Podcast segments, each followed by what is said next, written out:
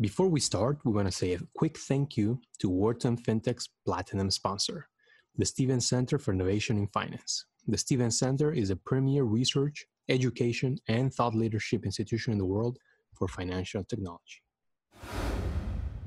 Hello, everyone, and welcome to the Wharton FinTech Podcast. I'm your host, Miguel Armaza. I'm an MBA candidate at the Wharton School and an MA candidate at the Lauder Institute at the University of Pennsylvania. Our guest today is Marc Weiser. He's a co founder and managing director of RPM Ventures, a seed and early stage venture firm where he focuses on investing in mobility and fintech companies. Prior to forming RPM, he was an internet and software entrepreneur. He co founded and led the technology development at Quantum Shift, a provider of web based B2B technology. And over the last 15 years, he has served on over 20 boards of directors. In addition to his role at RPM, he is also a member of the board of NASA, the space agency, and serves on the board of the James Beard Foundation. Mr. Weiser graduated summa cum laude from the University of Michigan with a BSc in aerospace engineering and an MBA with the highest honors. And now, without further ado, let's dive into my conversation with the fascinating Marc Weiser. Marc, thank you for joining us on the Wharton FinTech podcast. Can we start by you telling us a little bit about yourself and your personal background? Yeah, you bet. So I grew up in Northern Virginia. I went to a unique high school in Northern Virginia that was, we joke as we call it Nerd High. Uh, those of us that graduated from there, some of us do. Thomas Jefferson High School for Science and Technology. And why is that relevant? It's relevant because I had always planned to be an engineer and to be involved in deep science of some type, and ended up going to the University of Michigan for primarily two reasons. One is they had the best aerospace engineering program in the world, and had wanted to be an astronaut, quite literally. Also, because I was in the track team, I got a, a spot on the track team at Michigan, and I was also a college athlete. And so I was working on a PhD at, at Michigan, and NASA laid off in the early 90s, uh, started laying off uh, uh, tens of thousands of engineers. And so I realized there was probably not a future for me in NASA or in, in space. And I got really lucky and I met a Michigan alumni who in 1994, he, he said to me, he goes, well, do you know what the internet is? And I, yeah, I knew what the internet was because we used it in, in school even back then. So, well, I just invested in these three guys that are going to help people buy and sell things on the internet. Would you be interested in meeting them? And next thing I know, I'm one of the first employees at this company that's the first online payment system. And we are figuring out how to do credit card transactions before there was encryption, before there was the levels of security we had now. I did everything from help bring on merchants onto the internet for the first time. People had never sold anything on the internet back then. It was interesting what was getting sold. You can imagine there were the things we could talk about and the things we didn't talk about. And and more importantly, starting to bridge that world between the early innovators in the internet and and the financial services world which was you know i was spending time at every place from the american bankers association to eds and first data who are the big credit card transaction processors working with banks in texas and in, in california. And you know there was no playbook for what we were doing. I mean internet was new but so was internet and anything related to the financial services industry and so I was really fortunate in that I the company went public in December of '96. Uh, the CEO took me on the road show with him and the CFO. Uh, I often joke it, was half to carry his bags and half because having a 20 something year old internet technologist going public in 96 was sort of the way you presented yourself. So uh, I got to, to see this amazing, uh, amazing, go through this amazing experience and I don't know whether it was hubris or it was uh, the times, but two weeks after the IPO, I, I left the company. I quit. Um, and I started my own company with two other people. Uh, we raised about $140 million for that company. It was one of the first SaaS companies before it was even called SaaS. It was called Application Service Provider. I was the first of the three founders to leave the company. Um, I left for, well, her name is Mary, and she lived back in Michigan, and I lived in Silicon Valley. Um, and I had been commuting for a while, and um, I decided that she was going to be the, the, the the thing I prioritized in my life at that point. Besides, I'd just taken a company public a few years earlier. I thought it was easy. Everybody could do this. So um, I stayed on the board of that company, but but moved back to Michigan. And when I came back to Michigan, I wasn't sure what to do next. So I decided to try business school. That was interesting because I, I didn't spend as much time in class as I did working on my prior company still on the board and or looking at new investments. I made my first angel investment that was in a company called Starmine, which was happens to be in the fintech space before again we called it fintech. Um, that was a company that used big data to look at at how good the analysts were at uh, predicting the earnings of companies. So we came up with a new way to do the consensus estimate. That was a guy out of Stanford, Joe Gatto, who was a big data scientist out of Stanford before, again, was called big data scientist. Was that was my first angel investment. We ended up selling that one and doing pretty well on it in the long haul. And then uh, I got the bright idea to start a venture fund and started it in 2000, probably the worst time in history to start a venture fund maybe now might be worse, but that was pretty bad at that point. I was as bad as it got.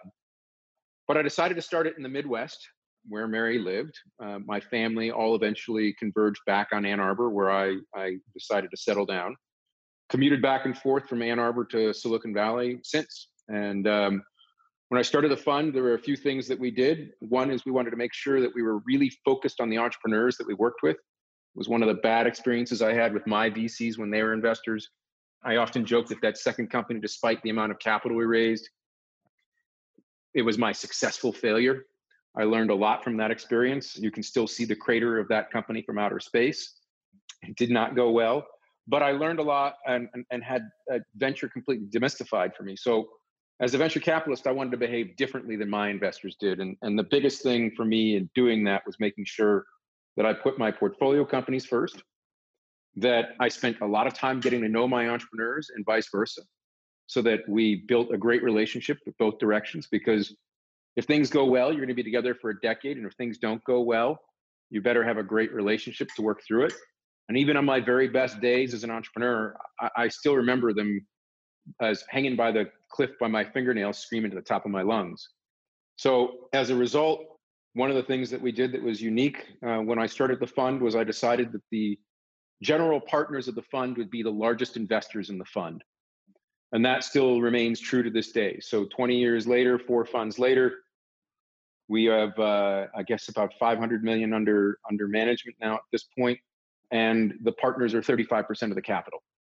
Um, and that causes us to behave differently. We're not angel investors; we still have LPs. You know, we think of every dime we put out though, because it's also coming out of our own pockets as well.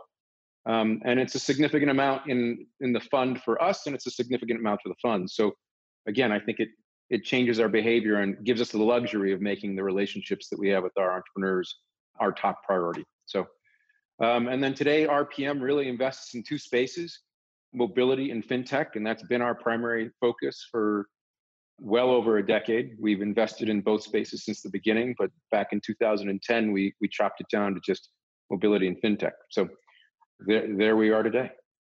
That's that's fascinating. I want to come back to mobility and fintech, but before we go there, so you've had a front row seat to the fintech industry for a while now, close to three decades at this point. You know, has it evolved in the direction that you expected it? Uh, has it surprised you? What's your impression of the industry? So it hasn't surprised me in the sense that because of the, the fact that I was trained first by internet entrepreneurs, even though we were in the financial services space doing payment processing, et cetera, the reality is, is that we knew that these big stagnant industries had to change. There was it was sort of phased, right? In the beginning, we were the uh, the upstarts and trying to force change, and it was really hard to push it through.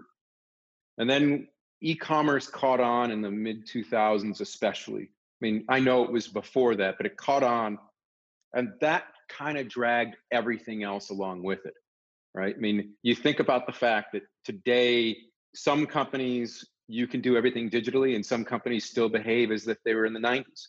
So we're not all the way there. I think if there was a surprise, it's the fact that we're not all the way there. But despite the length of time, but I knew it was going to take a long time. So that part I'm not surprised by. But 25 years later, I would have thought it would have all been done. So it, it's it just shows how somewhat intractable the industry is, um, and how much resistance to change there is. But when you get it there, once the change is made, they don't go back, right? It's not like we're going to regress to the past. What we have today is the foundation for what we'll continue to build from, and I think it'll only go faster. Yeah, there that, that, mix. Yes, that makes sense. And, and, so going back to the industries that you look at, fintech and, and mobility, what, what's your reasoning behind that? Well, uh, you know, data really. When we started RPM, we ran a couple of different strategies and we got a decade into it and we realized there were only two things that we were good at and everything else we stank at. I realized anything direct to consumer, no, had no success in it. Anything uh, in pure industrial, no good at. Uh, anything in in sort of HR or stuff like that, we were okay at, but not great at. But if you looked at our track record around fintech, you looked at our track record around mobility, which is transportation, logistics, automotive, et cetera, that's where we had all our wins. So it was as easy as you had to get 10 years into it and then look back and realize, wait, no, let's not do these other things. Let's just do the two things we're really good at. So data. Got it. And, and speaking of track record, uh, what are some of the companies that you're most proud of uh, RPM invested in? You know, it's like asking somebody what child is their favorite child. All of them, even the ones that failed.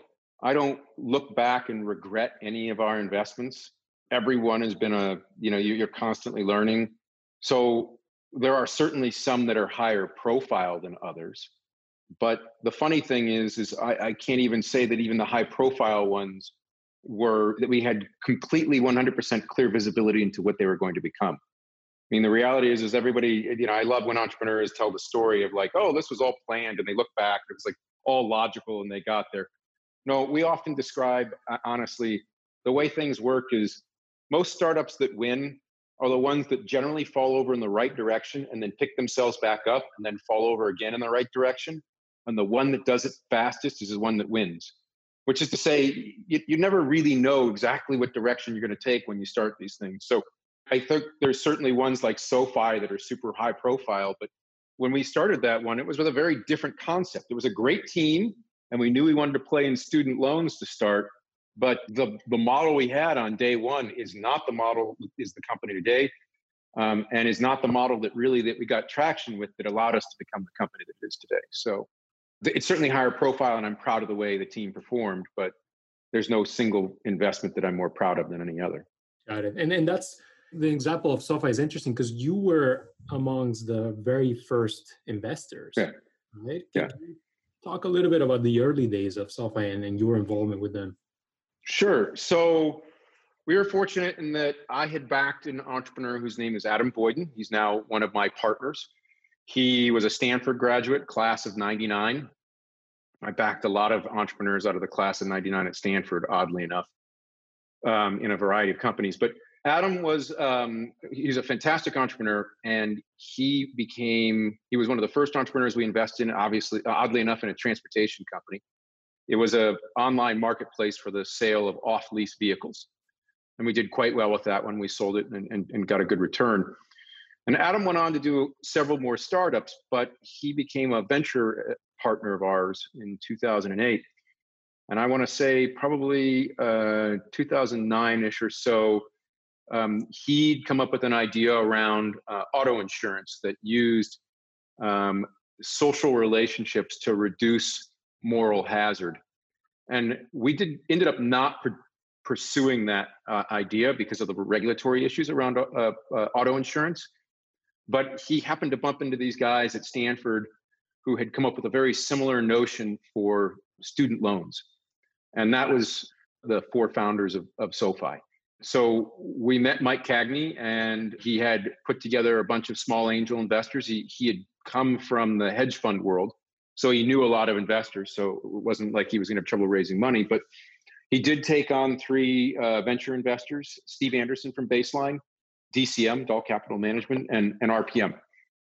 And the basic initial model was we were going to get alumni from universities to lend money into a pool or put money into a pool that would be, then be lent to the incoming MBA students for the top 20 universities.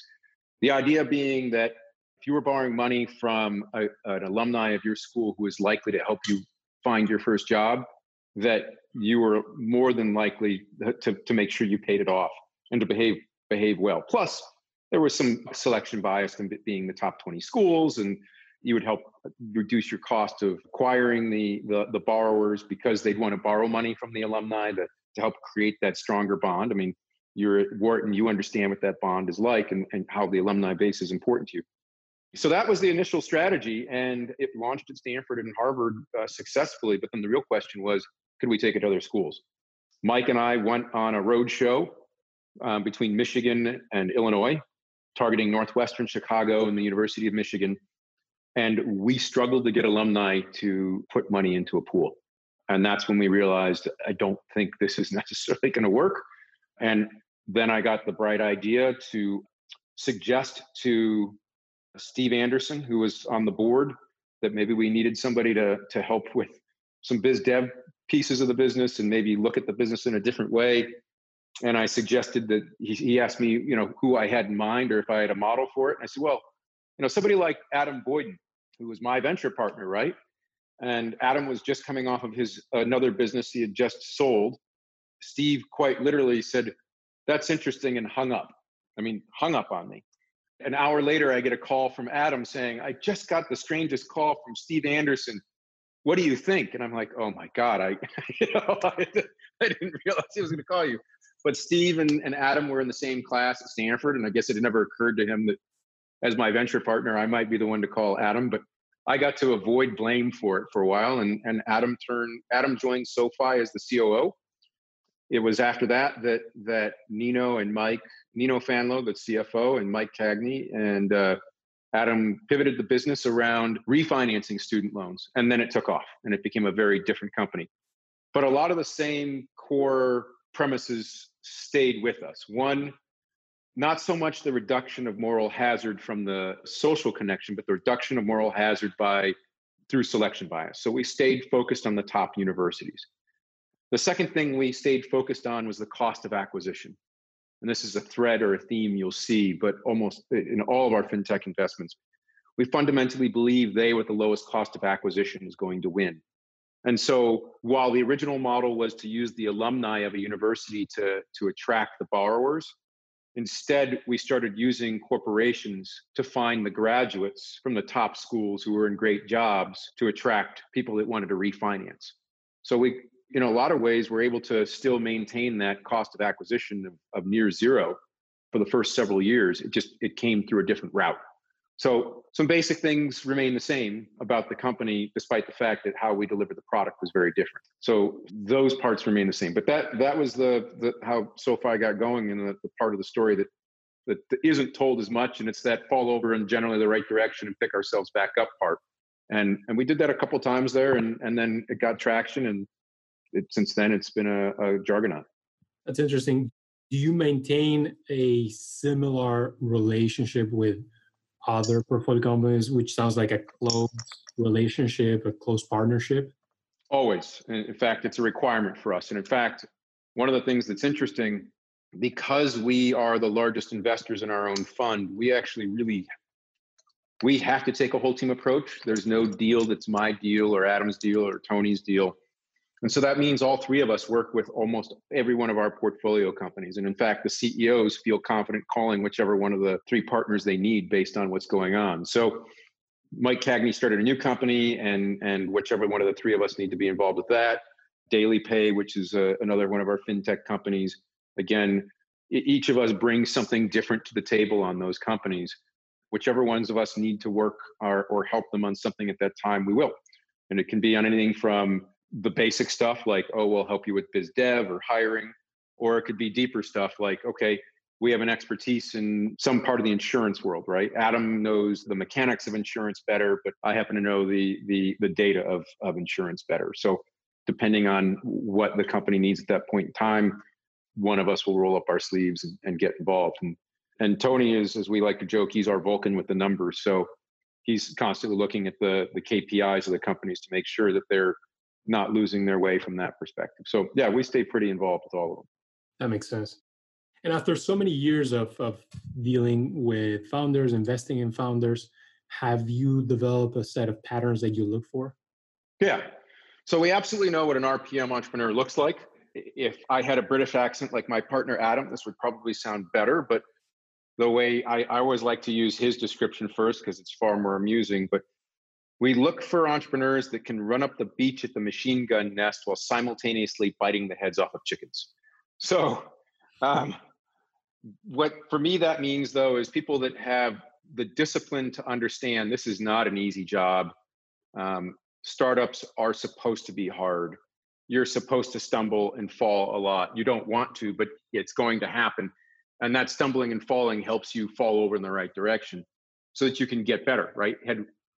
Had we not had, if we had stuck with just Harvard and Stanford and scaled those schools only at SoFi, we would have never realized, or we would have realized far too down the line uh, or too late that there there wasn't the same connection for alumni to other top schools, including Kellogg and, and Chicago and Michigan and or Ross, I should say, and and and even Wharton. So the fact that we tried that on early told us that we needed to pivot. And so having that discipline is really important. The discipline to recognize, you know, you can't just bet on those two schools and scale them.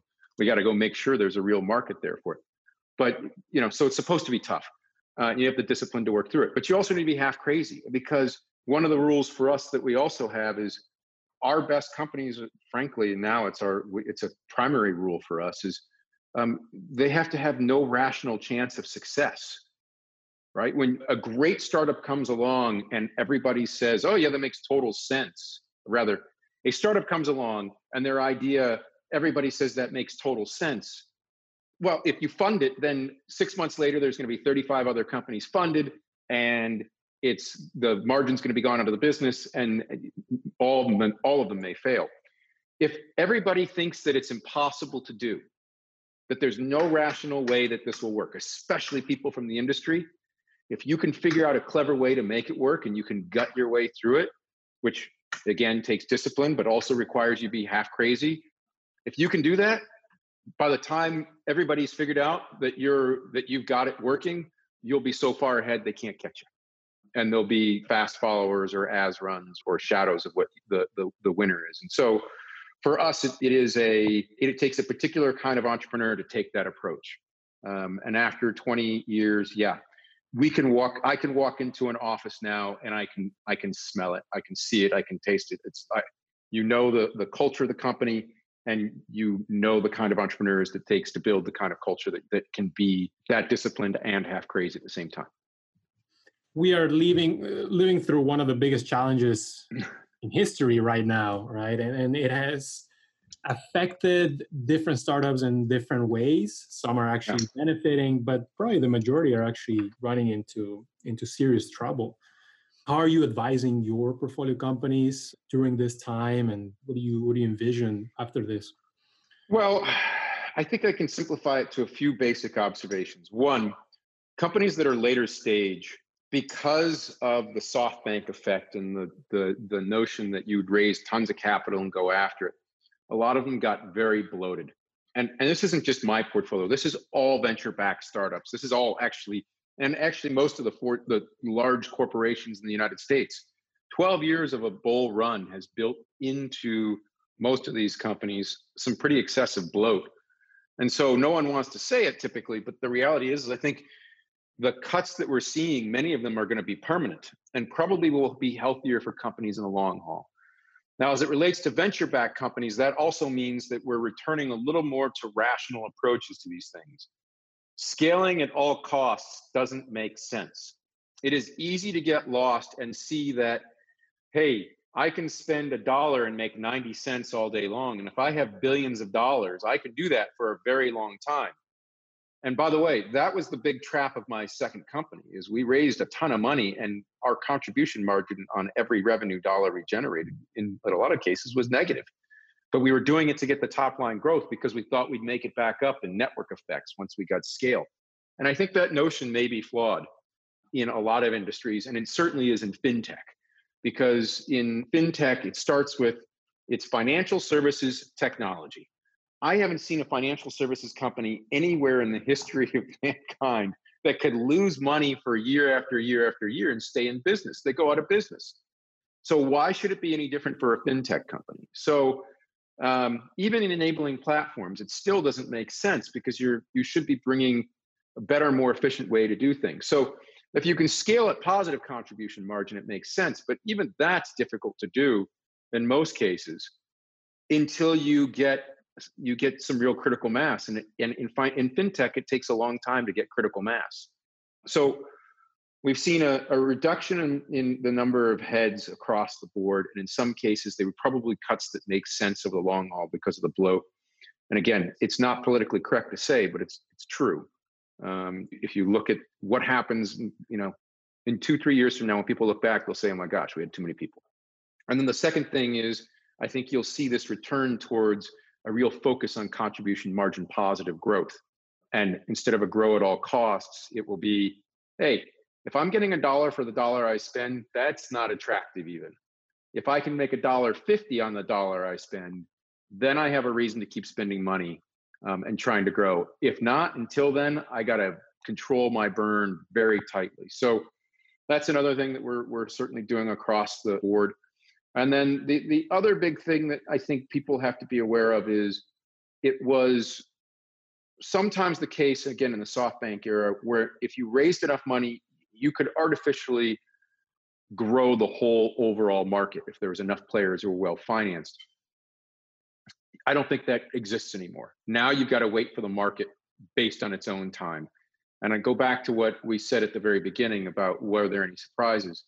I knew that fintech was going to be slow growing, not quite as slow as it has been, but I knew it was going to be slow to make that change over. And case in point, you know, it didn't take 25 years for um, us to go to all online payments, but there's still, in, in a lot of cases, but there's still a lot of people who still don't do online payments, right? So I think fintech companies are going to have to be more patient and grow as the market grows. And we're in a recession for sure. I mean, we can call it the great pause, we can call it the depression, who knows what it's going to be. We will come out of it.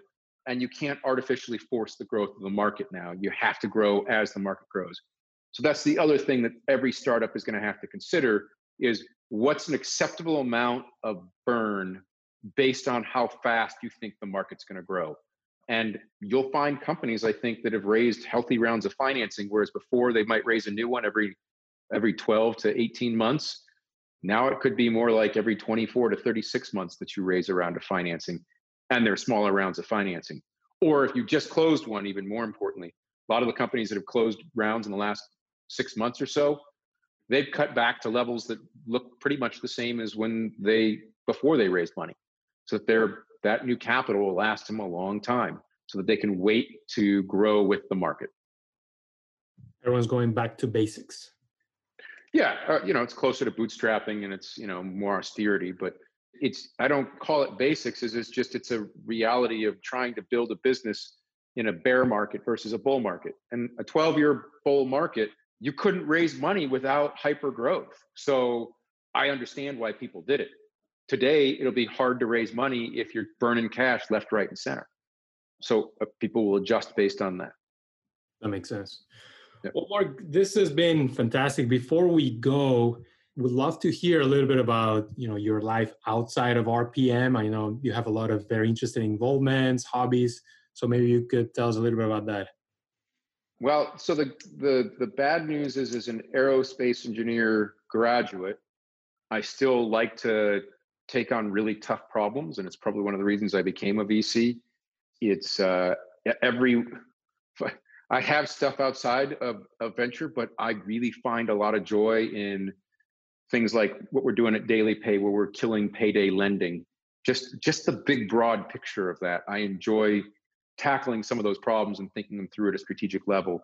Or you know what we're doing at, at Figure, where we're bringing blockchain to the way that things are, how the way um, securitizations are going to work, right? And that's that's an area that's ripe for disruption. Talk about you know entracted in old ways, doing securitizations with lawyers and trust banks and auditors. You know, we can apply technology to solve those. So I spend a lot of time on stuff like that, but then it means that everything I do outside of work is also tends to be thinking about really big problems. So probably the thing that I'm most proud of personally is that it came full circle. And oddly enough, having I built an entrepreneurship center at the University of Michigan and the College of Engineering. The professor I partnered with on it after he left U of M landed in a position as the associate administrator for science, the science director at NASA, meaning he controls the largest research budget in the known universe. And he has a board. And after he joined, he, he called me up and said, I, I've got a fantastic board of PhDs or deep scientists, but you know me really well, and I'd love to have your perspective as an investor in some of these deep technologies and, and autonomy and business processes. And so I ended up joining the board of NASA two years ago, and that's a pretty extraordinary experience. I get to to to really see what the future holds for humanity in a lot of ways, uh, with respect to how we view the known universe. Um, everything from the science here on Earth to what we're going to do on on Mars and in the Moon, our own solar system, and of course you know the, the notion that we're launching satellites that allow us to not just circle the sun and close to the sun which we've never done before but also look back in time 5 billion years um, which is pretty incredible.